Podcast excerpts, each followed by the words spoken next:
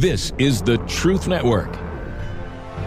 Hidden treasures of the Song of Songs, which is Solomon's.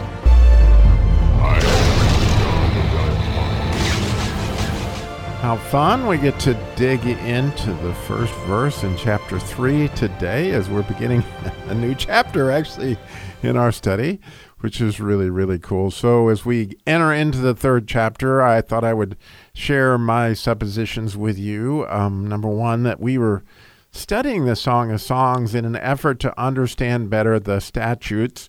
As we finished our study in Psalm 119, the idea that David made time and again of, you know, teach me thy statutes, which clearly have to do with our proximity to the Lord and our marriage to the Lord. And so, what better than the Song of Songs? Because, you know, there's a relationship to song in that as well.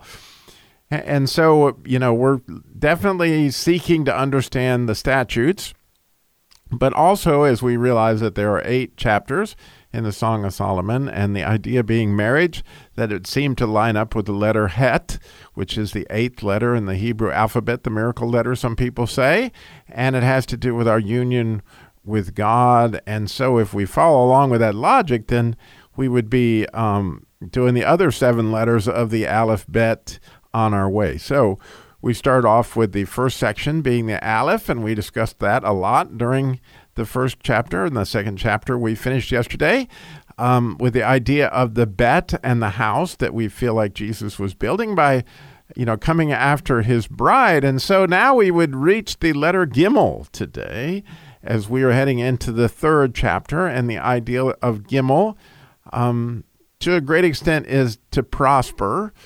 And, and so uh, it's going to be interesting to see what all we learn about that letter and statutes as we dig into this chapter.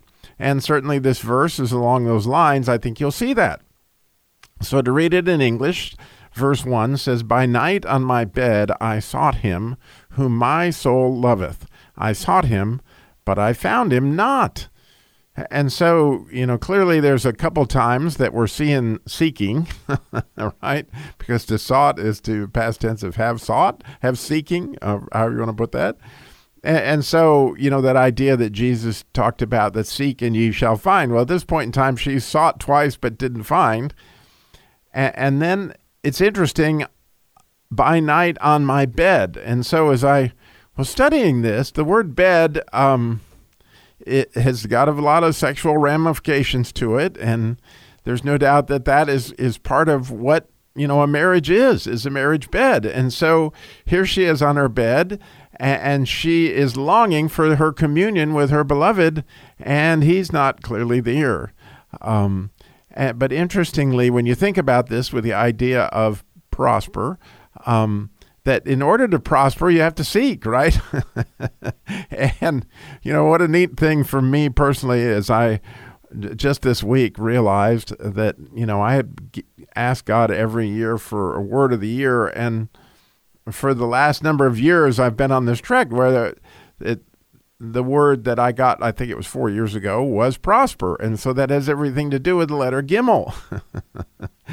and then, interestingly, the next thing it was love like God, which is um, the letter Dalet to some extent, because the beloved, right, is that D, Dalet, Vav, Dalet we've thought talked about through the, all this. And so what I was realizing is that God had given me these letters in, in order, like the Gimel, then the Dalet, and then the Hey would be to engage. And then this year, my word for the year is delight. And so, you know, as I started to think about how is the Vav connected to delight, um, when you read the the Vav section, right, you'll you'll see that there's a, plenty of delight that happens in that in the 119th Psalm. So the idea that I found in spending a year on prospering and the idea of the, the letter Gimel was that it's very much connected to him who asks receives, right? And this idea of seeking and oh my goodness is is that you know in order to um,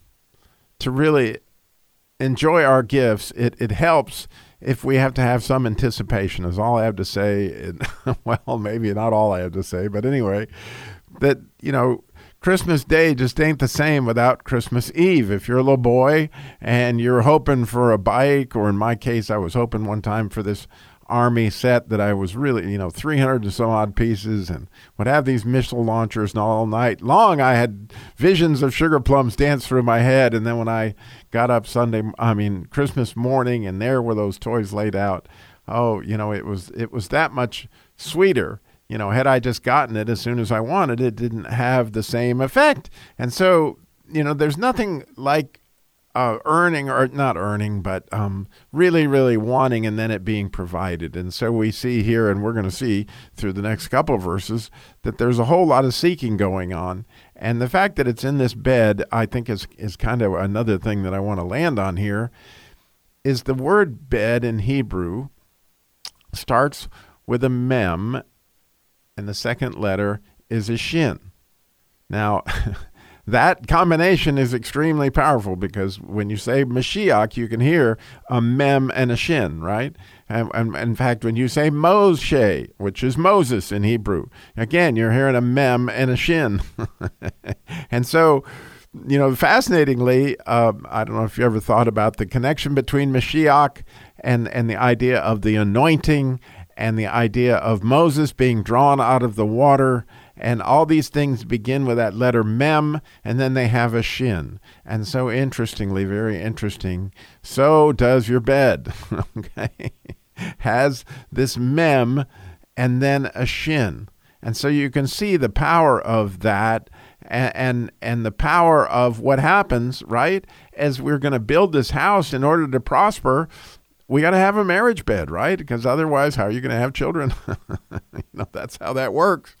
And so, you know, it's interesting, very interesting to me that here we find, you know, as we're fixing to enter into this idea of prospering the house, and, and I think that you'll see that this bed is not the first time it's going to get mentioned in this chapter, but it starts out right here, right? As we enter into this idea of prospering and and the marriage bed and what an amazing thing if you think about obviously many of us have you know anticipated our marriage night right?